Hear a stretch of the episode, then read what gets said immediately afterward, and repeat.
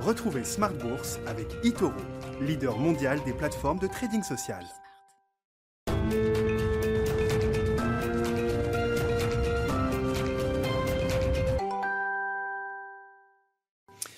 Smart Bourse, c'est votre double dose quotidienne de marché sur Bismart en direct à la mi-journée, 12h30, 13h et le soir, la grande édition, le grand digest de l'information économique, financière et boursière à partir de 18h30. Au sommaire ce soir, une séance lourde qui pique un peu pour euh, entamer une semaine intense avec euh, un pic de publication qui sera atteint cette semaine puisque près de 200 sociétés du, S&P 500 vont publier leurs résultats, parmi lesquels les GAFAM, Microsoft demain soir après la clôture de Wall Street et pour le reste, euh, Apple, Amazon, Alphabet, Google et Facebook publieront leurs résultats jeudi soir après la clôture des marchés européens, des marchés américains, pardon. Séance qui pique, je le disais, avec des baisses entre 2 et 3,5% pour les indices européens. Ce soir, le CAC 40 termine en, repli d'1,9% autour de 4815 points. Vous aurez le détail dans un instant avec Nicolas Pagnès depuis la salle de marché de Bourse Direct. Le DAX à Francfort accuse le plus lourd repli ce soir avec le géant allemand des logiciels SAP qui jette un sérieux froid sur le monde du logiciel et sur le secteur de la technologie en Europe. Le titre SAP s'est effondré de 20% aujourd'hui après avoir averti sur ses résultats de court et moyen terme. SAP qui euh, réajuste à la baisse bien sûr ses objectifs financiers de, moyen terme. Est-ce que c'est l'enjeu de cette seconde vague pandémique qui est en train de se matérialiser auprès d'un groupe euh, leader dans son domaine, dans le monde des logiciels, un secteur qui a été épargné jusqu'à présent par la crise pandémique? Oui, mais voilà, la demande finale, la reprise de la demande finale est beaucoup plus morose qu'anticipée. C'est le message qui est envoyé aujourd'hui par euh, le groupe SAP, juste avant donc les publications des grandes valeurs technologiques américaines. Donc des questions que l'on posera à nos invités de Planète Marché dans un instant. Et puis le dernier quart d'heure de Smart Bourse, chaque soir, c'est le quart d'heure thématique. On parlera du segment des valeurs moyennes en Europe, les mid-caps européennes, à travers l'un des fonds de la gamme Quadrige, développé par la société de gestion Inocap et Sébastien Lemonnier, le gérant de Quadrige Europe Midcap, sera avec nous en visioconférence à partir de 19h15.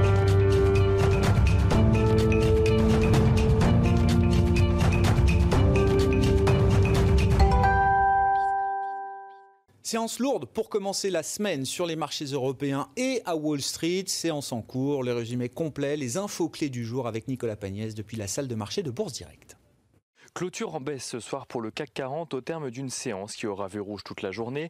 L'indice parisien perd 1,90% à 4816 points dans un volume d'échange d'un peu moins de 3 milliards d'euros.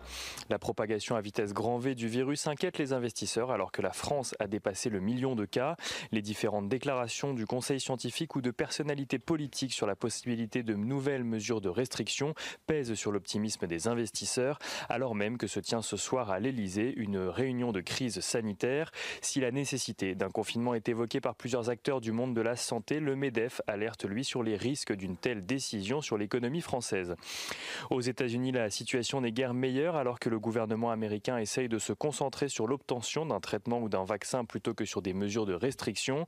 Le chef de cabinet de la Maison-Blanche, Mark Meadows, estimant que ce n'est plus la question, euh, que le contrôler donc la pandémie n'est plus euh, la question aux États-Unis. Les négociations en matière de plan de relance patinent également aux États-Unis, toujours républicains et démocrates, se déclarant tous les deux optimistes tout en voulant rejeter sur l'autre la responsabilité du désaccord à quelques jours de l'élection présidentielle. Steve Nuckin a tout de même reconnu des progrès significatifs. Dans ce contexte, l'indice IFO du climat des affaires en Allemagne recule légèrement pour le mois d'octobre. Il s'élève à 92,7 points contre 93 attendus. Et en Allemagne toujours, le géant des logiciels SAP annonce un chiffre d'affaires au troisième trimestre en repli de 4% à 6,5 milliards d'euros. Si SAP confirme avoir d'un côté profité d'un accroissement de l'utilisation d'Internet durant les derniers mois, le groupe voit également la demande de ses clients les plus touchés par la situation actuelle reculer.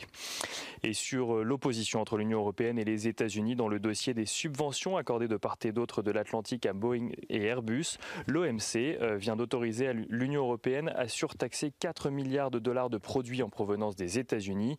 Boeing, qui est d'ailleurs visé par des potentielles sanctions chinoises parmi d'autres entreprises dans le cadre de la guerre commerciale que se livrent la Chine et les États-Unis. Airbus qui perd 3,20% ce soir. Et on continue avec les valeurs. Peugeot gagne 0,42% alors que la Commission européenne devrait donner son feu vert à la fusion entre PSA et Fiat Chrysler, selon des sources proches du dossier. AstraZeneca annonce que le vaccin développé en partenariat avec l'université d'Oxford affiche des résultats très encourageants puisqu'il produit une réponse immunitaire forte chez les personnes âgées plus à risque face à la Covid-19. Europcar publie de son côté un chiffre d'affaires trimestriel en baisse de 50% par rapport à 2019. Le loueur de voitures annonce d'ailleurs euh, renoncer à formuler des objectifs financiers pour 2020 en raison de l'évolution du contexte actuel. Europcar qui perd 7,66% ce soir et Total qui cède 3,65% alors que le baril de Brent de mer du Nord recule ce soir. Il se négocie à la clôture du marché parisien juste en, dessous des 40,5 dollars. L'euro dollar de son côté se négocie juste au-dessus des 1,18 dollars pour 1 euro. Et on finit avec l'agenda de la journée de demain. Demain, les investisseurs pourront découvrir les résultats trimestriels de Capgemini, mais aussi de Valeo, Alten, Beneteau, M6 ou encore Maison du Monde.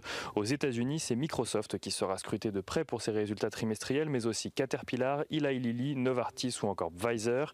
Côté statistique, les investisseurs prendront connaissance de l'évolution des prix à la production en septembre en France, mais aussi outre-Atlantique de l'indice Case-Shiller des prix de l'immobilier ou encore de l'indice de confiance du consommateur du Conference Board pour le mois d'octobre.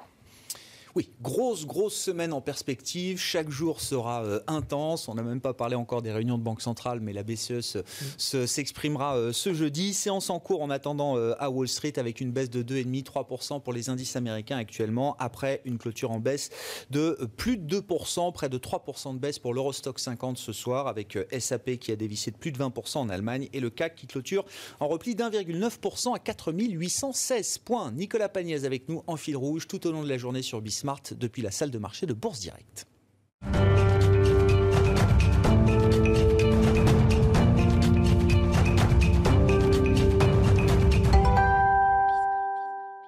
Trois invités avec nous chaque soir en plateau pendant 40 minutes pour décrypter les mouvements de la planète marché. Véronique Riche-Flores nous accompagne ce soir, économiste et présidente de RF Research. Bonsoir et bienvenue Véronique. Bonsoir. Gilles Bazissir à vos côtés, le président d'Equity GPS. Bonsoir et bienvenue Gilles. Bonsoir Grégoire. Et Wilfried Galland, merci à vous d'être là. Euh, Wilfried, bonsoir. vous êtes directeur stratégiste de Montpensier Finance. L'histoire SAP est à la une évidemment. C'est une première depuis la, le déclenchement de cette crise pandémique. Pour la première fois, un grand groupe mondial positionné sur des métiers technologiques, le logiciel, le cloud, nous dit ça va être plus compliqué que prévu. Les secteurs affectés par la pandémie sont aussi des clients de SAP et la, la demande finale n'est pas repartie comme nous pouvions l'espérer. Voilà le message qui est livré par euh, SAP aujourd'hui, euh, Véronique. Est-ce que c'est là l'enjeu de la seconde vague épidémique et des mesures de restriction qui vont avec? C'est en tout cas un des enjeux, effectivement, et particulièrement pour les marchés financiers, effectivement, puisque le secteur protégé, le secteur qui a plutôt, dans sa globalité, profité euh, des, effets euh, de cette crise, hein, et sur lesquels les investisseurs ont été assez peu regardants euh, au vu du, contexte actuel. Donc là, on a un signal d'alarme. Alors, il y a les deux écoles, on en a parlé hors plateau tout à l'heure. Il y a ceux qui disent oui, mais SAP, c'est particulier, et puis donc il faut relativiser. Et puis il y a ceux qui voient un, un signal, peut être avant-coureur euh, d'un risque plus généralisé sur ce secteur très vaste et très diversifié, malgré tout, euh, de, la tech, des nouvelles technologies, qui est euh, à la fois quand même attaqué régulièrement sur le plan politique, qui sur le plan des résultats est très attendu quand même, et, qui se paye très cher au regard du reste du marché. Donc là encore, on peut trouver des, des justifications hein, au prix actuel, mais c'est vrai qu'on sent bien que ça pourrait quand même être un des secteurs qui bascule si euh, les résultats venaient effectivement à manquer à l'appel. Or, je pense que plus cette crise dure, plus ces effets sont généralisés sur les consommateurs, les entreprises et donc les coûts, et ce qui fait marcher tous les secteurs, y compris les secteurs de la, technologie, euh, plus ces secteurs qui paraissaient à l'abri le sont peut-être moins. Tour de table sur SAP, Gilles, et puis, et puis euh, Wilfried, qu'est-ce qui est SAP spécifique peut-être mhm. euh, euh, Quelle est la partie du message de, SAP qu'on peut extrapoler peut-être au secteur des logiciels et puis à, l'ensemble de l'économie plus, plus généralement? Gilles? Alors si on part du général au spécifique, le, secteur des technologies de l'information dans le monde a le le moins bon rating des 11 grandes industries euh, dans le monde. Vous nous rappelez le fonctionnement des ratings d'écoutille GPS, comme ça euh, tout le monde est inclus? Oui, enfin, donc on, nos, ratings intègrent 17 euh, critères spécifiques recalculés chaque nuit, valeur par valeur, des critères fondamentaux, et ensuite on les réagrège par pays, par secteur, par thème, etc. Et puis on, on peut apprécier cela. Donc 2,5 sur 10 sur le secteur des, de l'IT, ça veut dire qu'en moyenne, les valeurs de ce secteur ont été plus chères seulement dans 25% des cas dans le passé, c'est-à-dire moins intéressantes à détenir. Donc ça commence à être tendu. C'est le reflet d'une valorisation tendue, comme disait Véronique, sans doute d'une popularité probablement peut-être un peu excessive euh, du secteur euh, et, avec beaucoup de suivistes, d'investisseurs suivistes qui, sont, euh, qui, ont, qui, ont, dû se repondérer sur le secteur. et dans ces cas-là, bah, quand il y a des, des accros, et eh mm. ben, ça pardonne pas. Et on a en effet des, des, On peut avoir des baisses aussi importantes que ça. spécifiquement sur SAP. Juste la lecture globale, si j'ai bien compris, Gilles, c'est plus dans ce secteur de l'IT c'est plus un problème de valorisation avant tout que de perspective. Il y a les deux. Il y a les deux. Il y a la valorisation qui est globalement élevée et la dynamique des perspectives qui est en réalité, alors qui est en absolu pas mauvaise, mais qui est en forte décélération. Et nous, c'est ce qu'on regarde, c'est la dérivation. Et spécifiquement sur SAP, on avait 4 sur 10 avant leur annonce de, résultats, c'est-à-dire 5 en valorisation, c'est-à-dire normalement valorisé, mais seulement 3 sur 10 en dynamique des perspectives. Déjà, il y avait des signes comme quoi euh, il y avait des révisions à la baisse qui étaient en train de venir. il y avait des fragilités dans la dynamique d'activité de SAP. Aucun doute. En plus à ça, euh, alors on peut le généraliser donc au secteur de l'IT et peut-être à d'autres secteurs euh, au sens large. Euh, et on peut également regarder quand même des facteurs spécifiques à SAP, un changement de management, et sans doute une, une entreprise qui, a, qui s'est qui, qui, a, qui, qui s'est projetée en migration dans le cloud avec peut-être moins de rapidité, moins d'enthousiasme euh, que, que les pure players du cloud initiaux. Et donc pour une entreprise euh, qui fait euh, des logiciels et qui est habituée à faire payer, je dirais, au mois le mois, à la licence, au projet, ses grands clients, se, migrer dans le cloud, il y a dû avoir sans doute des résistances en interne. La mue chez SAP a été plus tardive que chez d'autres acteurs du secteur et ils sont encore un peu au milieu du quai. D'ailleurs, l'enseignement stratégique de SAP, c'est il faut qu'on accélère encore dans le cloud, hein, parce que c'est là où il y a de la croissance, malgré tout, encore aujourd'hui et demain. Voilà, exactement. Et, mais, mais ils sont, et c'est là aussi où la concurrence euh, et où euh, les grands Américains sont, euh, sont très établis. Mais ils n'ont pas le choix, donc il faut y aller. Et donc, bon, moins 20% après, en même temps, le, le parcours boursier sur les 20 dernières années du titre, c'est pas grand-chose. Et pour un nouveau patron, euh, ça, il a, ça a tendance aussi à lui faciliter la tâche pour les trois années qui viennent. Christian Klein, voilà, c'est le nouveau patron, de, enfin seul aux commandes désormais de, SAP. Ouais, enfin, vous dites moins 20%, c'est pas grand-chose. Je vous laisse la parole, Wilfried, mais c'est quand même une des plus grosses market cap en Europe. C'était 150 milliards avant la baisse euh, d'aujourd'hui. C'est la plus grosse valeur tech européenne. Hein. Oui, non, mais ça rappelle. pas non plus euh, une mid cap en l'occurrence. non, mais ça rappelle aussi que les marchés actions sont des marchés volatiles, qu'il faut gérer son risque, avoir des stratégie diversifiée, pas seulement, spécifique, pas seulement et pas avoir de paris trop trop énorme sur des titres euh, très spécifiques. Bon, enseignement spécifique et générique peut-être de l'affaire euh, SAP aujourd'hui, Wilfried. Oui, je, pense, je pense qu'il y a effectivement euh, plusieurs types d'enseignements qu'on peut, qu'on peut tirer. le premier, c'est sur ce secteur de la, de la, technologie du logiciel qui a longtemps été considéré comme étant une espèce de refuge absolu en, temps de pandémie. En de toute façon, on ne peut pas perdre sur ce secteur-là. je pense que le, le, message des investisseurs aujourd'hui, c'est il n'y aura pas de complaisance y compris sur ce secteur. Donc si vous avez fait des promesses euh, en termes de croissance, en termes euh, de, résistance également de votre business, en termes de cash flow, ces promesses-là, compte tenu des niveaux de valorisation, on en a parlé, qui sont, euh, celles de, ce secteur, vous devez non seulement les remplir, mais vous devez les excéder et, excéder ces promesses largement. Donc ça, je pense que c'est un premier, un, premier signal qui est, même si vous êtes dans ce secteur-là, vous devez, peut-être même surtout si vous êtes dans ce secteur-là, vous devez montrer que vous êtes toujours une entreprise en très forte croissance, en hyper croissance. Sinon, les multiples de valorisation n'ont pas vocation à s'appliquer. Le, deuxième enseignement, c'est un enseignement peut-être un petit peu plus macro.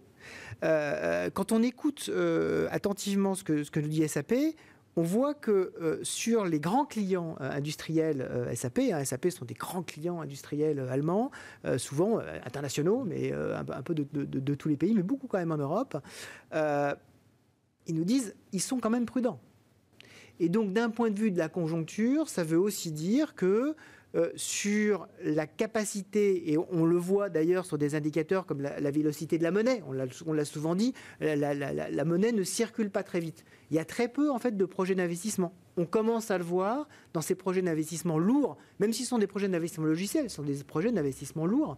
En fait, ces projets d'investissement, il y en a un peu moins, voire beaucoup moins, et sont beaucoup plus légers. Et donc effectivement, on est dans un autre monde, on bascule dans un, dans un système un petit peu plus euh, éthéré parfois pour, euh, pour ces grandes machines qui avaient l'habitude de générer beaucoup de cash avec beaucoup de projets, eh bien cette euh, transition-là, il va falloir la gérer. Et euh, la, séance d'aujourd'hui nous prouve que c'est pas toujours simple. Est-ce que ça veut dire quand même que chez les clients de, SAP, on, on, attaque le dur des investissements stratégiques? Là, il ne s'agit pas de couper les budgets pub ou comme pour les six mois à venir. Vous le dites vous-même, ce sont des investissements de long terme qui sont souvent stratégiques liées à, la restructuration de l'entreprise, à l'amélioration de la productivité euh, d'un groupe. Euh, je pense que ça, veut c'est du long terme quand même. Ça veut aussi dire, puisque je, vais reprendre cette expression-là, ça veut aussi dire que, y compris dans le domaine des investissements logiciels, il n'y a pas non plus de complaisance. C'est-à-dire que rien n'est totalement acquis ce qui avait été, ce qui semblait totalement acquis, c'est-à-dire de toute façon vous allez aller vers la digitalisation, oui, mais parfois par des chemins et avec des euh, contraintes et, un rythme qui n'est pas exactement celui qui était anticipé par un certain nombre d'acteurs. Et donc là aussi, comme dans tous les secteurs, il faut savoir coller à ces diverses tendances et être, être suffisamment agile, c'est aussi une des leçons d'aujourd'hui. Ah SAP nous dit on, atteindra nos objectifs 2023, mais en 2025. Oui, tout à fait. Et, la, la, voie stratégique est toujours la même, mais par contre, on décale dans le temps quand même l'atteinte des objectifs, la... trajectoire qu'on pouvait se fixer. Et, cette phrase euh, que, je retiens également, c'est en fait, on revient sur la promesse qu'on avait faite d'une croissance forte et régulière de, de, nos revenus. Et la croissance forte et régulière, c'est précisément la définition d'une valeur de croissance. Une valeur de croissance, vous, vous, êtes en croissance forte et régulière. Si jamais ce n'est pas le cas, vous changez de catégorie. Donc ce sera tout, tout l'enjeu maintenant de ces sociétés-là, c'est de rester dans ce modèle de croissance pour justifier des valorisations élevées. Sinon, effectivement, ça devient autre chose. Ce n'est pas nécessairement un mauvais business model, mais ça devient autre chose qui est valorisé peut-être un peu différemment. Donc euh, à suivre. Véronique, pour boucler la boucle, là aussi en reprenant peut-être même la, question macro euh, sous-jacente, dans des économies qui tourneraient à 90-95% de leur potentiel pendant encore... Plusieurs mois, plusieurs trimestres, mhm. tous les secteurs finiraient par être emportés et pas seulement ceux en première ligne exposés aux conséquences directes de l'épidémie et de la pandémie? Je pense qu'on peut le dire comme ça, parce qu'on voit bien à quel point effectivement toutes les catégories de revenus sont touchées, sont impactées in fine, et les projets, projets d'investissement notamment. Après, euh, n'oublions pas qu'il y a des nouveaux secteurs qui vont émerger. Donc cela, mais j'ai envie de les mettre à part c'est une autre histoire. Hein, celle de, effectivement, et, on peut avoir des, histoires très belles, et, il y aura des changements, il y aura de nouveaux acteurs, c'est évident. Mais euh, le gros de l'image macroéconomique, c'est effectivement plutôt celui que vous avez décrit, et euh, un, ensemble qui va avoir extrêmement de mal parce qu'on le voit bien bon, du côté des ménages, il y a, des distorsions qu'on connaît bien, il y a des inégalités de revenus et de comportements qui sont très importantes. Mais regardons euh, la moyenne, la masse macroéconomique, elle est impactée et elle va être probablement durablement impactée avec des, euh, une, sorte de frilosité, on va dire, hein, du comportement des ménages qu'on comprend également. Du côté des, ménages, des entreprises, baisse de coûts. Euh, extrême rigueur sur les coûts et ça explique également une partie du message de SAP ou, de, beaucoup d'entreprises hein, euh, qui effectivement, et là, bah, précisément, l'exemple de, SAP est très très euh, parlant. En réalité, il souffre essentiellement d'un ralentissement de la demande, d'une de pratiques de contrôle des coûts qui sont devenues beaucoup plus dures, beaucoup plus sévères et qui vont dépendre essentiellement de ce que va faire, de comment va évoluer le contexte sanitaire. Donc aujourd'hui, on voit qu'on est plutôt à nouveau en plein milieu d'une deuxième ou troisième vague, je ne sais pas exactement, ça dépend un petit peu des, pays, mais euh, et qu'on en a encore pour quelques mois, qu'on va sortir de là sans doute euh, un peu abasourdi et que là aussi les, les entreprises vont probablement être euh, très vigilantes sur leurs coûts. Donc ça veut dire effectivement que ça se diffuse encore pas mal et qu'on peut pour répondre à votre question initiale, on peut très difficilement vivre euh, avec un, PIB euh, rabattu de, 5-7%, ce qui est à peu près ce qu'on a en tête à l'échelle mondiale. Pour les économies développées, oui, ouais, c'est ça. Et pour ou à l'échelle mondiale. À mondiale. Hein, si je termine quand même sur les techs, euh, Gilles, euh, euh, est-ce que les GAFAM sont à risque là après l'épisode SAP Donc on aura Microsoft demain soir après la clôture des marchés américains, le reste des GAFAM qui publieront jeudi après la clôture de, Wall Street. Là aussi, que disent les ratings d'equity GPS Est-ce que les attentes sont très élevées, trop élevées, avec des valorisations tendues? En général, les attentes sont très élevées. Donc, euh, et on a pour, une, pour à peu près la moitié des, des GAFAM euh, des valorisations élevées aussi. Donc on est dans la zone euh, où ils ne peuvent pas louper leurs promesses. Ouais, c'est ça. Pas droit à l'erreur. quoi. Pas droit à l'erreur, sinon on peut avoir des, des, corrections. Encore une fois, hein, des corrections qui, après le, après le, le mouvement, la surperformance de ces valeurs, euh, si on apprécie ça sur le moyen terme, doivent être relativisées. Mais c'est tout à fait possible. La seule valeur qui échappe euh, des, des, GAFAM, en incluant les BATX, hein, euh, qui échappe à ces mauvais ratings, c'est la chinoise, c'est Baidu. Ah. Et moi, j'ai tendance à, recadrer cela dans le fait que le monde chinois continue de croître. Hein, la Chine va faire sur 2020 plus 2021, sur les deux années, la Chine va faire plus 10%. Le reste du monde va faire moins 2. Et dans ce reste du monde qui va faire moins 2, vous avez les pays développés de moins bonne qualité qui vont faire moins 3 ou 4. Et les pays développés de meilleure qualité qui arriveront à approcher le zéro. Hmm. Et, et, donc, en plus de ça, on a un monde, un monde chinois qui se ferme euh, aux États-Unis, enfin, et, vice-versa hein, d'ailleurs, hein, à l'Occident qui se ferme aussi à la Chine. Donc le relais de croissance que constitue la Chine dans beaucoup de domaines, euh, quand il y a un concurrent local fort, eh ben, il ne pourra pas être capturé, ou moins, et dans une proportion moindre, par des Américains, euh, et, elle sera sans doute réservée aux Chinois. Et donc, dans une allocation d'actifs mondiale, je pense que la Chine a encore toute sa place, et Baidu en particulier, dans les GAFAM. Sur, les GAFAM, il y en a un ou une qui a une note particulièrement mauvaise euh, à ce stade, ou bonne, hein, j'en sais rien, on peut regarder. en Europe, que j'inclus dans les GAFAM. ASML, d'accord, ok. Donc équipementier pour l'industrie des semi-conducteurs. on est sur du hard. Qui est très cher et dont la dynamique des perspectives commence à être mal orientée. Et Microsoft est euh, tangent. Bon, oui, c'est les GAFAM au sens large, élargi, hein, la tech euh, élargie, logiciel, information, euh, communication, et puis euh, les équipementiers, les conducteurs. Et puis Netflix qui est, en, qui est, sur, le, qui est sur la ligne de crête. D'accord, hein, juste autour de 5. Oui, mais c'est intéressant parce que finalement, nous, l'acronyme français, c'est GAFAM. aux États-Unis, il y a un autre acronyme qui existe, c'est celui de FANG, avec le N de Netflix, qui finalement était le premier à publier la semaine dernière. Il n'y a pas eu de drame, hein. euh, mais on a vu le titre baisser de 4-5% sur un nombre d'abonnés qui était inférieur alors, aux attentes du marché, mais aux objectifs que Netflix s'était euh, lui-même euh, fixé après des trimestres records à plus de 10 millions de, nouveaux abonnés au T2 et au, T1 pour Netflix. On a le sentiment quand même d'un effet Covid qui s'est un peu estompé aussi pour ces valeurs stay at home qui ont beaucoup profité de la pandémie. Oui, je, pense surtout que, en fait, on a des des, euh, des, entreprises qui sont très différentes. C'est-à-dire qu'on on les, on les regroupe par euh, commodité sous euh, des acronymes qui, qui, parlent à tout le monde. les BRICS ont eu la vie dure, hein, si on parle des acronymes historiques qui ont marqué l'histoire des marchés. donc là, c'était les marchés émergents. Mais là aussi, les, les, BRICS, on s'est vite rendu compte qu'entre le C et les autres, euh, entre la Chine et l'Afrique du Sud, on avait quand même une légère.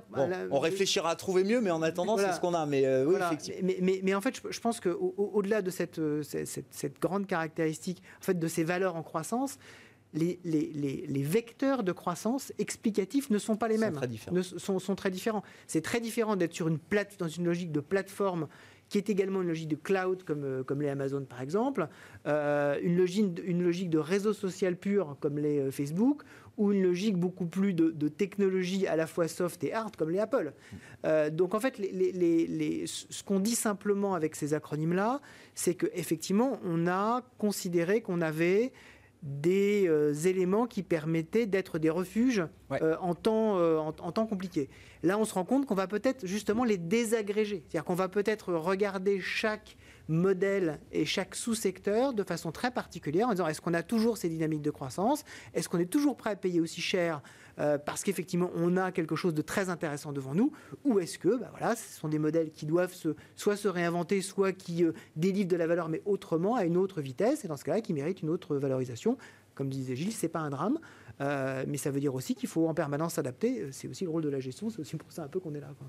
Si on parle des stratégies sanitaires, euh, Véronique, peut-être, euh, entre l'Europe et les, États-Unis, on voit une nouvelle poussée épidémique euh, qu'on retrouve, alors évidemment en Europe, mais qu'on retrouve aussi aux États-Unis. Hein. Ils battent des, records en termes de nouvelles infections là depuis quelques jours maintenant, avec deux stratégies très différentes.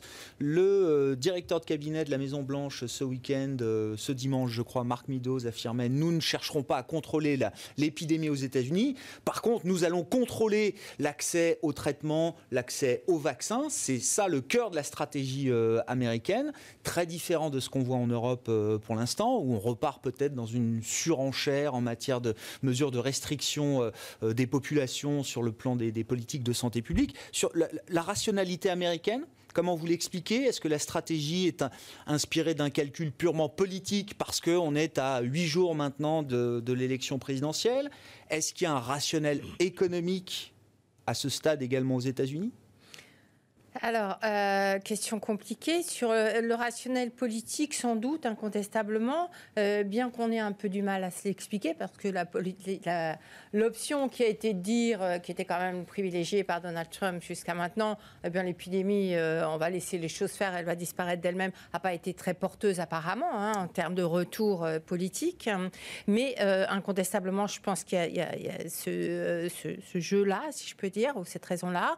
Après, économique, certainement certainement, bien évidemment. Euh, et d'ailleurs, on le voit bien hein, quand on regarde les, chocs ou l'ampleur des chocs. Euh, elle, est très très fortement corrélée effectivement au degré de mesures de restriction de l'activité économique. Et, donc il y a une résistance. Maintenant, je dirais, euh, a, il, y a, néanmoins, quelle que soit l'option choisie, il y a une vraie limite c'est la saturation ou le degré euh, de fonctionnement euh, dans des conditions à peu près normales des hôpitaux. Hein. Et ça, ça, rattrape tout le monde, le politique, l'économique. Donc euh, voilà, on, verra. Ce n'est pas du tout ce que je souhaite, bien évidemment, aux, Américains. néanmoins, on peut redouter effectivement ce soit une nouvelle, une nouvelle fois, ce qui oblige à des mesures de, plus, difficiles hein, de, de, sécurité sanitaire. Ouais. C'est on arrive quand même 6, 9 mois après la, pandémie, on arrive à tirer des enseignements des différentes stratégies de politique de santé publique qui ont été euh, mises en place. Est-ce que plus on a protégé les populations en confinant, en mettant en place des mesures euh, restrictives, est-ce qu'aujourd'hui on est capable de dire qu'on a aussi protégé l'économie? Non, alors euh, certainement pas. Ce qui, est, très clair, c'est que plus on a protégé les populations, plus l'impact économique a été élevé.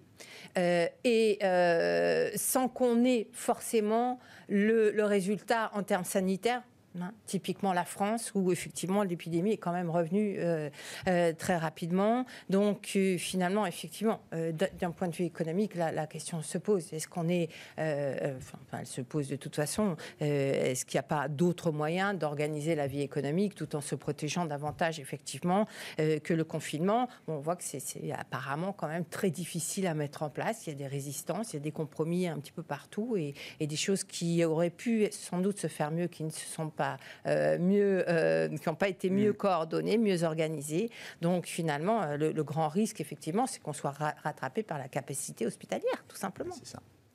Bon, sur les stratégies sanitaires américaines, européennes, Wilfried Je pense qu'aux États-Unis, on a, on a deux caractéristiques qui sont, qui sont très différentes de l'Europe. Une caractéristique d'abord très fédérale hein, du pays, qui veut dire que chaque État est responsable de son approche. Hein. On a une approche très différente, par exemple, euh, dans le Wyoming, au Texas ou à New York. ça n'a absolument rien à voir. Et, c'est totalement admis, puisque c'est euh, effectivement le mode d'organisation euh, américain.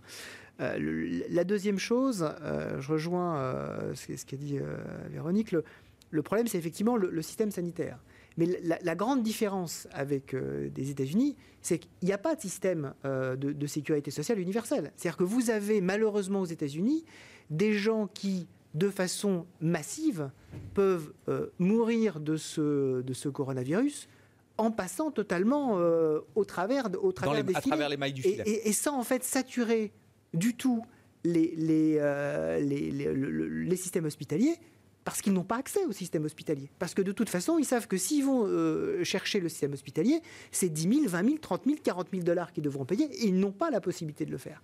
Et donc, effectivement, il y a ce côté un peu euh, parfois économie euh, à, plusieurs vitesses aux États-Unis qui fait que certains, euh, certains États disent je préfère laisser les gens se débrouiller tout seuls, cette espèce de responsabilité individuelle, parce que sinon je vais créer à la fois de l'énorme misère pour toute une catégorie de la population qui de toute façon ne pourra pas avoir accès au système de santé. Et donc ça, c'est effectivement quelque chose de très différent. Malgré tout, quand on regarde en Europe, on a aussi des stratégies assez différentes. Hein, euh, et là, on peut, parler d'un système qui est quand même beaucoup plus, homogène. Euh, je pense que le, sujet, c'est effectivement la résistance, la capacité des populations à accepter euh, des, mesures de restriction, parfois aussi cette volonté d'être piloté dans la, gestion de, de l'épidémie, et puis la capacité de l'économie à résister et à passer en fait ce cap. Aujourd'hui, on a beaucoup de chance, c'est-à-dire que les banques centrales nous aident énormément. Euh, on verra ensuite si, euh, au fur et à mesure, est-ce qu'on est toujours capable d'absorber ces chocs-là et si on prendra les mêmes, euh, les mêmes, les mêmes dispositions. Je ne suis pas sûr, par exemple, que les mesures qu'on prenne, qu'on prenne demain ou après-demain soient de même nature que celles qu'on a prises en, mars-avril. Je pense qu'on fera des choses un petit peu différentes quand même. Gilles, votre lecture des stratégies sanitaires et est-ce qu'au-delà du, stress pandémique, du retour du stress pandémique aujourd'hui, est-ce qu'on est capable toujours de se projeter un peu au-delà et d'avoir une vision un peu plus constructive quand même sur euh, l'extinction à un moment de cette, euh, de cette épidémie et de ce qu'elle euh, ce qu'elle provoque et de ce qu'elle génère dans l'économie? Oui, sans doute. Alors d'abord, en effet, donc, je suis d'accord avec ce qui a été dit sur l'hétérogénéité de la qualité des réponses et de l'efficacité des réponses. C'est une hétérogénéité très très grande en moyenne la, pandémie du Covid-19 a augmenté la mortalité mondiale par rapport à une année normale de 0,5%. Bon, c'est significatif, c'est pas non plus la peste noire hein, au global. Autour de cette moyenne, il y a des, performances très, très, très hétérogènes qui ont, qui ont trait euh, sans doute à la à la concentration de la population, peut-être peut à des facteurs génétiques, on se demande, mais également sans doute à une forme de qualité de la gouvernance et de la culture propre à chaque pays. Euh, Capacité à matérialiser un consensus. Un consensus et à faire évoluer ce consensus au gré euh, de l'évolution des connaissances dans un contexte d'incertitude. Vous avez, des, vous avez des, des, cultures qui acceptent ça très facilement et qui trouvent que c'est normal, la nouvelle information, nouvelle conclusion. Euh, et il y en a d'autres, on vous dit ah bah, je comprends pas, tu m'as pas dit ça hier. La semaine dernière, vous pourquoi disiez est-ce que ça. change, etc. Et puis on passe son temps à aller s'invectiver de façon. Euh, pas très constructif. Ceci étant dit, euh, quand on regarde, vous savez qu'on est, nous, on, aime bien apprécier la qualité euh, générale euh, des pays et selon des tas de critères différents. Et nos, pays que nous appelons triple A+, en règle générale, ont un taux de mortalité inférieur à la moyenne mondiale. Donc on parle des Nordiques notamment, hein, si je résume un peu. Canada, Australie, Singapour, Hong Kong, euh, et puis en Suisse, Allemagne et Pays-Bas. Donc un mélange d'Asie, de Nordique. Donc c'est euh, pas donc ce qui montre bien que euh, avec avec sans renier ses racines et à un substrat culturel très différent et historique, on peut arriver à des choses très bien. Et tout ça, ça baigne dans un environnement, un environnement qui, au global, meilleur est l'environnement, au global, mhm. euh, euh, en, termes en, termes de sophistication, et meilleure est la réponse, y compris dans ce domaine-là. Alors maintenant, la projection, d'ici euh, deux trimestres, il y aura plusieurs vaccins qui vont, euh, qui vont débouler sur les marchés. Euh, et il y aura sans doute plusieurs traitements également. Et puis on aura tous appris des meilleures pratiques euh, en faisant une analyse sans, sans complaisance de comment les, ces, ces, pays efficaces s'y sont pris. Et donc il n'y a pas de raison que d'ici six mois, ce ne soit pas largement un mauvais souvenir. Ce sera un vrai game changer. Vaccin, traitement, oui, oui, sans doute. non, non, mais je, demande, Wilfried, d'accord avec ça. d'accord. En fait, il n'y aura pas de persistance, euh, euh, je ne sais pas, malicieuse de nos comportements parce que euh, on aura vécu trop longtemps dans une. Je pense qu'il y aura, il y, a, forcément des, il y, aura forcément des effets, des effets mémoire, hein, comme on dit. Mais mmh. en fait, dès le moment où effectivement on va avoir traitement, vaccin, déjà d'un point de vue purement financier, les marchés vont passer très vite à autre chose. Mmh. Ils, mmh. passent très vite à autre chose. Et sur, le plan de, sur les plans de l'économie, euh, on va quand même avoir un changement d'état d'esprit. C'est-à-dire que d'un seul coup, il y aura quelque chose de nouveau qui permettra véritablement de, ce que disaient les politiques, vivre avec le virus. Là, en l'occurrence, là, on aura véritablement quelque chose qui permet effectivement, en pratique, de le faire et qui peut soulager également de façon très nette, ce que disait Véronique, la, la, charge sur les systèmes de santé. À partir de ce moment-là, l'environnement bascule complètement. Si on a effectivement un vaccin, donc, imaginons en quelques semaines, validé et approuvé, voire deux vaccins, je pense que l'état d'esprit va changer, euh, va changer complètement. Ça ne veut pas dire que tout sera réglé, loin de là. On aura énormément de séquelles à gérer, mais par contre, on, va passer à une nouvelle phase. Et ça veut dire que du point de vue des marchés, du point de vue de la stratégie d'investissement, il faut presque d'ores et déjà se préparer à penser un peu à contre-temps. On est dans le bruit de la pandémie, du regain pandémique, mais il faut déjà se préparer à la sortie de cette crise sanitaire. En fait, ce qui est, très particulier, c'est que ce scénario-là, c'est un scénario quasiment de saut quantique. C'est-à-dire vous, vous, n'avez pas de continuité. Vous, vous n'avez aucune continuité. C'est-à-dire que soit vous avez des vaccins considérés comme étant efficaces, et effectivement, ça change totalement euh, la, face du monde, en particulier dans des pays qui vont vacciner de façon massive. Euh, la Chine a déjà commencé, euh, le Brésil, les États-Unis vont le faire, c'est évident. peut-être que l'Europe, il y aura peut-être un peu plus de difficultés, mais pour les marchés, c'est pas trop le sujet, hein, l'Europe. Voilà. et ou soit effectivement il y a des échecs, où on se rend compte qu'effectivement ce n'est pas aussi simple que ça, etc. Et là, on, rebasculera de façon euh, euh, assez brutale dans un univers beaucoup plus sombre. Et c'est très difficile d'avoir une gradation. Mm. Euh, et c'est toute la difficulté, effectivement, de prendre des positions aujourd'hui et, d'avoir des choses qui soient à peu près équilibrées. Véronique un commentaire Oui, non, je suis complètement d'accord. Il faut bien avoir en tête qu'aujourd'hui, tant qu'on n'a pas la réponse médicale, vaccin sous une forme ou un traitement ou quelque chose de probant, euh, qui puisse être euh, euh, utilisé par la grande masse de la population. Aujourd'hui, on est face à un phénomène qu'on maîtrise très mal, que les scientifiques eux-mêmes, les spécialistes maîtrisent très mal. Et, donc, du point de vue de la population, je pense que cette deuxième vague ou troisième, mm. selon les cas, génère beaucoup d'anxiété sur le futur, parce qu'on ne sait pas. Et, le stop and go comme ça, oui, c'est ça. Exactement. Et, donc, forcément, ça a des conséquences sur les comportements qui, qui, qui, deviennent très nocives hein, et auto euh, autodestructrice, j'ai envie de dire. Donc, euh, le fait d'avoir un, traitement euh, dans lequel on puisse avoir confiance effectivement, de voir la, maladie commencer à refluer et être redevenir quelque chose de gérable en fait. Hein. Ça me paraît absolument essentiel. Après, là où je doute plus, c'est sur le temps pour arriver à ce point-là Est-ce que véritablement, moi, six mois me paraissent très justes parce que effectivement, il me semble que ne serait-ce que pour produire, enfin d'abord trouver le bon vaccin ou la bonne formule ou les bonnes formules, parce qu'effectivement, il y en aura probablement plusieurs, et pouvoir les produire et, protéger les populations avant d'avoir du résultat, euh, je, voilà, je pense qu'il faut mieux se préparer à, devoir attendre le printemps prochain. Mais voilà, c'est, ça me paraît effectivement euh, une étape essentielle pour changer la donne. Ce sera un, virage. Vous voulez ajouter quelque chose sur le virus, euh, euh, sur le virus, ou, plutôt sur les scénarios euh, un peu différents, euh, y compris scénario aux États-Unis d'ailleurs, hein, mmh. où on peut avoir. et donc, dans la gestion par nature, ça, la gestion de portefeuille, hein, ça a beaucoup de techniques pour gérer ces cas d'incertitude. Ce mmh. Hein, c'est pas binaire, on parie sur ceci ou on parie sur cela. Hein. quand on choisit son benchmark, Hein, ce contre quoi on veut être étalonné en termes de performance. Il y a des techniques de risk management hein, qui vous permettent de tout en suivant votre benchmark de façon relativement euh, étroite, euh, de prendre des paris raisonnables dans l'hypothèse A selon les scénarios. Hein.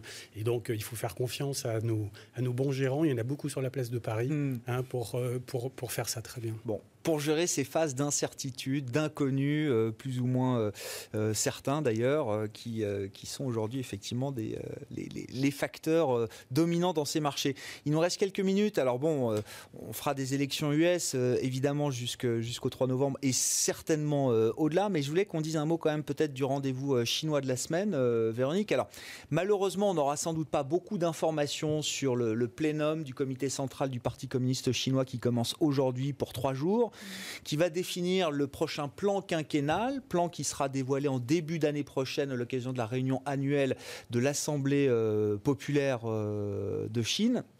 Néanmoins, j'ai le sentiment que ce rendez-vous est au moins aussi important, voire plus important que l'élection américaine du 3 novembre.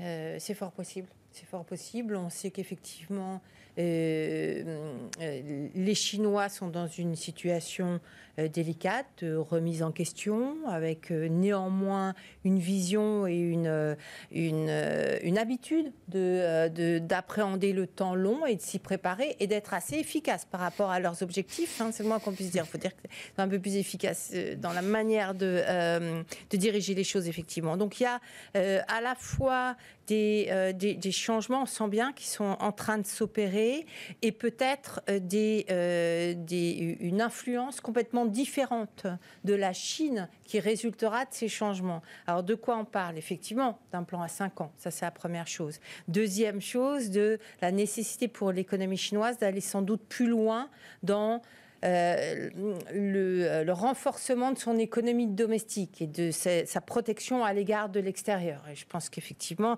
la guerre commerciale, alors en 2008, ça avait commencé avec la, crise financière, hein, c'est ce qui avait conduit la, Chine à effectivement être très agressive, à développer sa demande domestique, en particulier la consommation privée, et euh, les infrastructures, tout ce qu'on connaît de la Chine depuis et qui a été assez spectaculaire. Aujourd'hui, il s'agit encore de quelque chose de différent. Hein, et, et peut-être également, euh, notamment différent parce que la Chine reste encore très dépendante de ses exportations, donc quelque part du reste du monde. Et, je pense que légitimement d'ailleurs, ils veulent essayer de euh, d'être plus euh, autonome, plus autonome, moins dépendant, ça veut dire trouver de quoi quelque chose à substituer. Or, et là se pose la grande question que prépare la Chine en termes environnementaux. Est-ce qu'effectivement on peut donner du crédit à ce qu'ils nous annoncent sur leurs objectifs zéro carbone à horizon 2060 euh, Ou est-ce que c'est pur bluff? Moi, personnellement, j'y accorde beaucoup de crédit parce que de toute façon, je ne vois pas d'autre issue, y compris du point de vue stratégique et du point de vue de la Chine exportatrice. Parce que demain, la Chine ne pourra plus vendre ses biens. Taxe carbone euh, partout. Hein. exactement. Et, donc, il va falloir franchir ces taxes carbone, être aux normes. Exactement. Ce qui veut dire que, euh, ce qui veut dire aussi, qui est un petit message pour nous, si cette lecture est bonne, c'est que on croit se protéger en faisant des politiques environnementales, etc., et en, trouvant une voie qui, euh, pour les pays occidentaux, devrait nous protéger de la Chine. En l'occurrence, je pense que la Chine va revenir beaucoup plus vite et euh, potentiellement être gêner beaucoup de stratégies. Donc voilà, il y, a des questions en tout cas essentielles effectivement, et je suis probablement plus large que celle qu'on a, que j'ai viens de. Ça met à mal la, volonté de. Enfin, ça, met à mal le, leadership environnemental qu'on veut avoir en Europe. Ça met à mal les stratégies de réindustrialisation, de relocalisation. Enfin, ça met à mal pas mal d'idées qu'on peut avoir aujourd'hui en Europe, quand même. Hein. Disons que ça nous force et ça va ça doit nous forcer à, aller vite. C'est un aiguillon. Hein, mais ça fait dix ans qu'on attend d'aller vite et bien dans ce domaine-là. Donc. bon, rapidement, il nous reste euh, moins de trois minutes. Wilfried, sur, sur la Chine, si, euh, bah, le sujet vous intéresse. Bah, je, pense, bah, c'est un, un, sujet passionnant. Euh, déjà parce que c'est maintenant un peu plus de 15% de l'économie mondiale et comme, comme le disait Gilles, c'est la seule économie qui sur 2020 déjà va croître. Hein, c'est voilà, la seule économie qui va croître, et encore plus quand on parle de, 2020-2021. Donc ça, je trouve que c'est très intéressant, et c'est ce qui a permis d'ailleurs au marché financier de se tenir très correctement. C'est-à-dire que c'est la, croissance chinoise et cette espèce de, reprise en V absolument spectaculaire qu'on a effectivement en Chine, et là on l'a effectivement en Chine, qui nous a permis d'enjamber tous les problèmes qu'on a connus en Europe et même aux États-Unis. Après, moi, ce qui me, ce qui me, ce qui me frappe, c'est que j'ai l'impression de plus en plus qu'on va aller vers euh, deux grandes zones. Une zone à la fois chinoise euh, euh, et, et, des pays qui sont concernés par cette fameuse route de la soie et par l'environnement chinois, et une zone occidentale.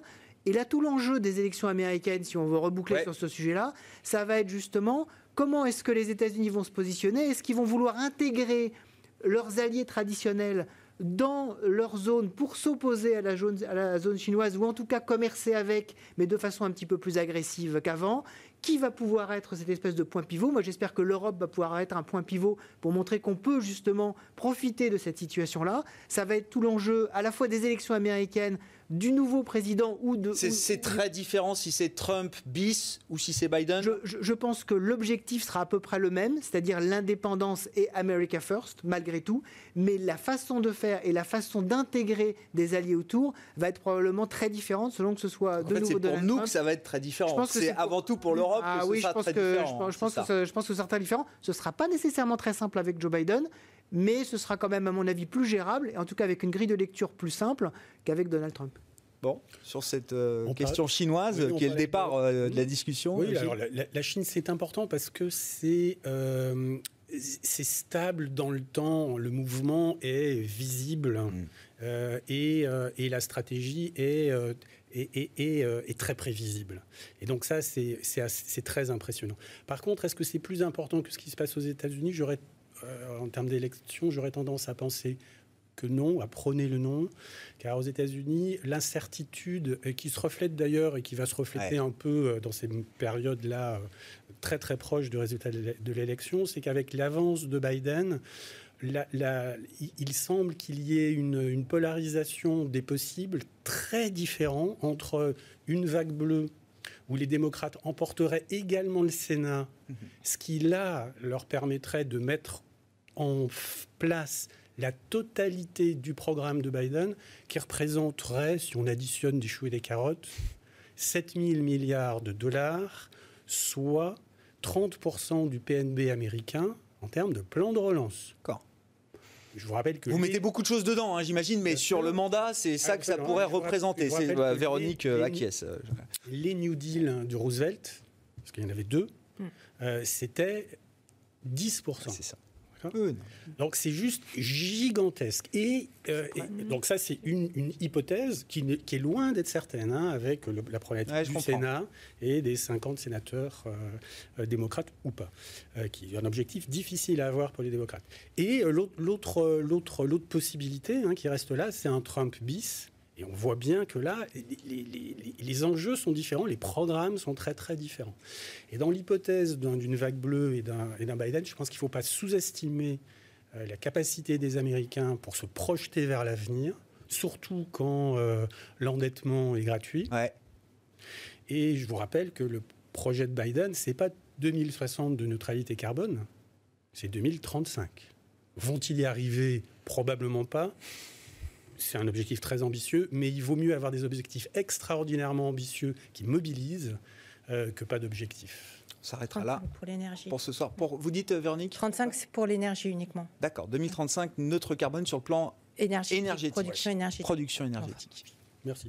On s'arrêtera là pour ce soir. Merci à vous trois d'avoir été les invités de Planète Marché. Gilles Bazissière, président d'Equity GPS, Véronique Riche-Flores, économiste et présidente de RF Research, et euh, Wilfried Galland, le directeur stratégiste de Montpensier Finance. Thank you.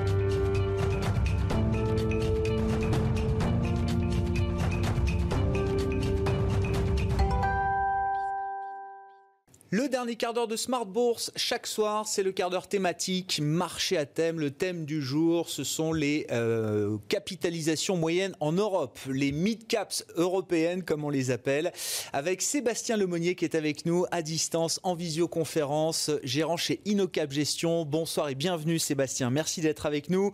On parle des mid-caps européennes avec vous puisque vous gérez chez InnoCap le fonds Quadrige Europe Mid-Caps. On va parler de ce segment de marché en particulier. Vous cherchez des histoires de croissance croissance à travers les entreprises leaders de taille moyenne en Europe. Mais un mot quand même peut-être du cycle d'investissement dans lequel on se situe selon vous chez InnoCap Gestion. Euh, Sébastien, quand je parle du cycle, évidemment, je me projette au-delà des élections américaines de la fin d'année. Si on regarde les choses à 12, 18 mois, vous avez la conviction chez InnoCap qu'on est reparti dans un cycle favorable à la prise de risque, notamment sur les marchés actions.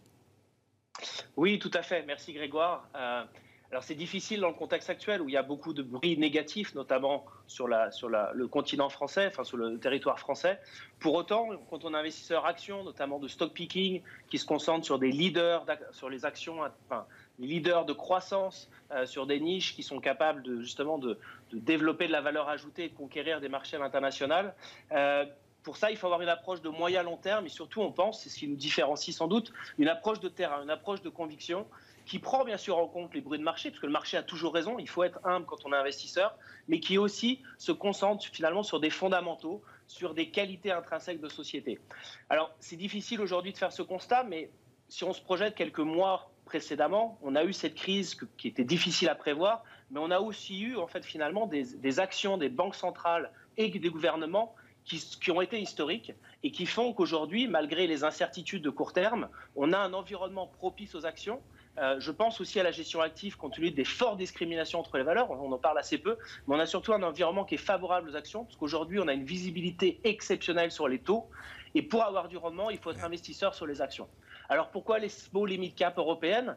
C'est structurellement là où on a le plus de croissance et d'accélération de croissance. C'est ce sur quoi finalement on se concentre, sur Quadrige Europe Midcap, qui est un fonds justement concentré sur 35 valeurs et avec finalement beaucoup de stock picking, beaucoup de sélection de titres mais qui, en suivant une approche vraiment du terrain, une approche de bon sens, euh, et en prenant à la fois en compte les bruits de marché, mais aussi en, en s'en délaissant parfois un petit peu quand il peut y avoir des excès, pour en profiter sur une approche de long terme. Si, si justement on, se déplace là sur le terrain de, de la stratégie d'investissement euh, jusqu'à aller au, stock picking, à la sélection de valeurs, euh, Sébastien, si on est dans cette logique de se dire, ou dans cette conviction que le cycle d'investissement va être favorable pour les prochaines années, quelle est la stratégie qui en découle qui en, Quelle est la stratégie qui en découle quand on gère le fonds euh, Europe Mid Cap de, d'Inocap, Sébastien? On, va chercher de la croissance, de l'accélération de croissance dans des entreprises qui, sont, qui seront des survivantes de ces crises pandémiques. Il faut être capable de, se mettre à contre-temps du bruit aujourd'hui, qui est le bruit toujours de la pandémie, avec des valeurs euh, leaders qui profitent justement de cette crise pandémique, le stay at home, etc. Est-ce qu'il faut penser contre, contre nature ou contre l'actualité du moment et aller chercher justement des entreprises qui profiteront de la, euh, comment dire, du dessert des restrictions sanitaires le moment venu? Est-ce que c'est ça l'idée, Sébastien? Alors c'est ce que nous pensons. Après, il faut être justement très vigilant. Aujourd'hui, c'est un environnement à la fois très complexe, très incertain, avec beaucoup de volatilité. Peu importe finalement que ce soit des valeurs cycliques, des valeurs value, nous on se concentre sur les best in class dans une industrie et on essaye d'être très pragmatique.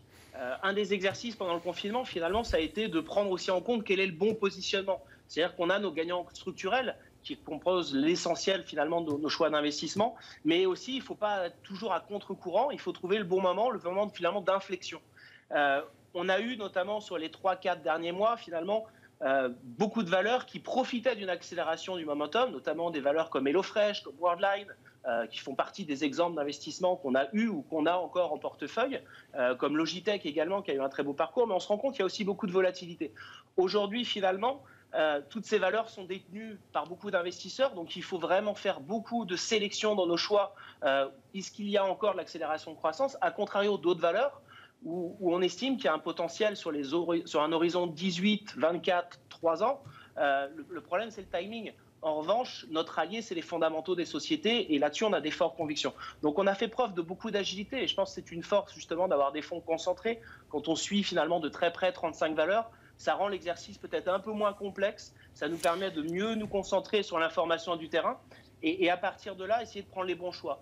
Euh, bah, un des exemples aujourd'hui, on, essaie d'avoir un positionnement sur un peu plus de conjoncture. Donc c'est en effet le message plutôt positif à un horizon moyen terme, bien entendu, sur les actions compte tenu des, des, décisions des banques centrales, en dépit du Covid, pour profiter éventuellement d'excès de court terme euh, sur des valeurs qui sont finalement exposées à la conjoncture. J'aime pas le côté cyclique, parce que dans la conjoncture, on peut mettre beaucoup de choses, et on favorise encore aujourd'hui plutôt les petits tickets de consommation. Euh, là aussi, c'est une approche du terrain. Je pense qu'il y a des choses qui peuvent repartir très vite, à la différence de décisions peut-être plus industrielles, de capex de plus long terme, où finalement un PDG d'entreprise aujourd'hui a beaucoup de choses à gérer. C'est qu'à Covid, euh, l'incertitude finalement de ce qui va se passer à très court terme. En revanche, quand on a des titres, c'est un exemple qu'on tient notamment au niveau de, de Quadrige Europe, une société qu'on a accumulée ces dernières semaines, qui s'appelle Kinépolis, c'est une société belge de, qui fait des cinémas. Euh, on se dit justement qu'on n'est pas loin du, ouais. du, départ. Et quand on prend un peu de recul sur ce qui s'est passé lors du déconfinement, on a eu, même si les performances passées préjugent rien du, du, futur, on a eu en 10, 10, séances de bourse un retournement du titre de plus 45%. Donc on est très humble, on fait le dos rond sur certaines valeurs on est encore bien positionné d'un point de vue conjoncturel, mais on prépare aussi l'avenir. Parce que si on est investisseur aujourd'hui sur les actions, notamment petites et moyennes valeurs européennes, c'est pour les 6, 12, 18 prochains mois. Alors c'est vrai qu'il y a beaucoup d'incertitudes avec le confinement potentiel aujourd'hui, mais aussi, il ne faut pas oublier qu'on n'a peut-être jamais été aussi proche. Ensuite, on est sans doute aujourd'hui, c'est de facto plus proche d'avoir une solution de vaccin d'urgence, pas forcément des vaccins pour toute la population, mais peut-être pour des personnes à risque, beaucoup plus qu'on l'était au, finalement au mois d'avril. Ouais. On trouve aujourd'hui certaines pépites, euh, des valeurs, comme je vous ai parlé, comme Kinépolis, qui à notre point de vue, sont peut-être survendus, en tout cas sur un horizon d'investissement de moyen terme. C'est très intéressant, euh, Sébastien. Il nous reste deux minutes pour conclure, mais c'est très intéressant de rappeler cet épisode de mai-juin qui correspondait effectivement à la sortie de confinement pour beaucoup d'économies européennes, américaines également. On a eu presque un, un test concentré sur quelques séances de bourse, comme vous le rappeliez, un test de ce que serait peut-être un monde ou des économies qui redémarreraient après la crise, la crise sanitaire et la crise pandémique. Mai-juin, c'était sans doute un peu trop tôt, mais ça s'est joué quand même sur quelques séances de bourse. Hein. On essaye, je vous l'ai dit, on est des investisseurs de long terme, ouais. des, des, gérants de conviction. Euh, donc on a nos convictions à, à, long terme. En revanche, on fait attention au bruit de marché, on fait attention au sens du marché. Mais en ça aussi, on essaye justement de prendre du recul et voir ce que le marché nous a dit, notamment ces dernières semaines, ces derniers mois. Et donc, à partir de là, ça a été dans les screenings qu'on a pu mettre en œuvre au sein de l'équipe de gestion, finalement, des choses de bon sens. Qu'est-ce qui a fonctionné? Et finalement, on a eu une sorte de faux départ. Euh, donc, pourquoi pas, peut-être demain, un vrai démarrage euh, on en est loin de là. C'est pour ça qu'il faut être très humble, d'où le fait de servir aussi de ce qui s'est passé par le passé et l'interprétation des investisseurs. Mais c'est notre travail finalement. Et je pense qu'il faut retenir avant tout que c'est une première victoire pour la gestion d'actifs, mais la gestion vraiment active, à contrario peut-être de la gestion passive. On l'avait un peu oublié. On voit les discriminations de valeur. Et aujourd'hui, il y a, à notre sens, beaucoup d'opportunités. Il faut justement bien se concentrer sur des choses qu'on comprend, des choses qui font du sens et des choses où on peut avoir une accélération de croissance D'où en fait le fait, par exemple, de se concentrer au sein de Quadrige Europe Midcap sur des valeurs où l'accélération de croissance peut être rapide, notamment quand on a des petits tickets de consommation. Retourner au cinéma, ce sera sans doute une opportunité que les gens pourront faire assez vite, à contrario d'autres dépenses. Euh, retourner aussi au restaurant, on a une autre valeur, un autre exemple au sein de, de Quadrige Europe une valeur italienne qui s'appelle Mar, euh, pareil, qui délivre en fait de la nourriture pour les restaurants. Alors c'est compliqué aujourd'hui, mais on se paye sur des niveaux de valorisation qui sont historiquement bas.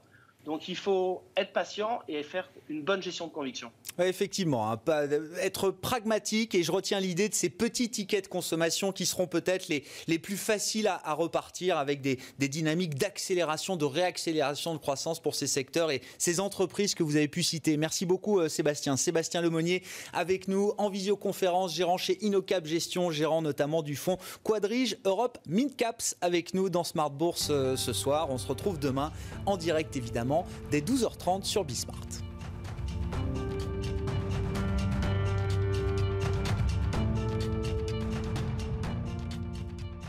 C'était Smart Bourse avec Itoro, leader mondial des plateformes de trading social.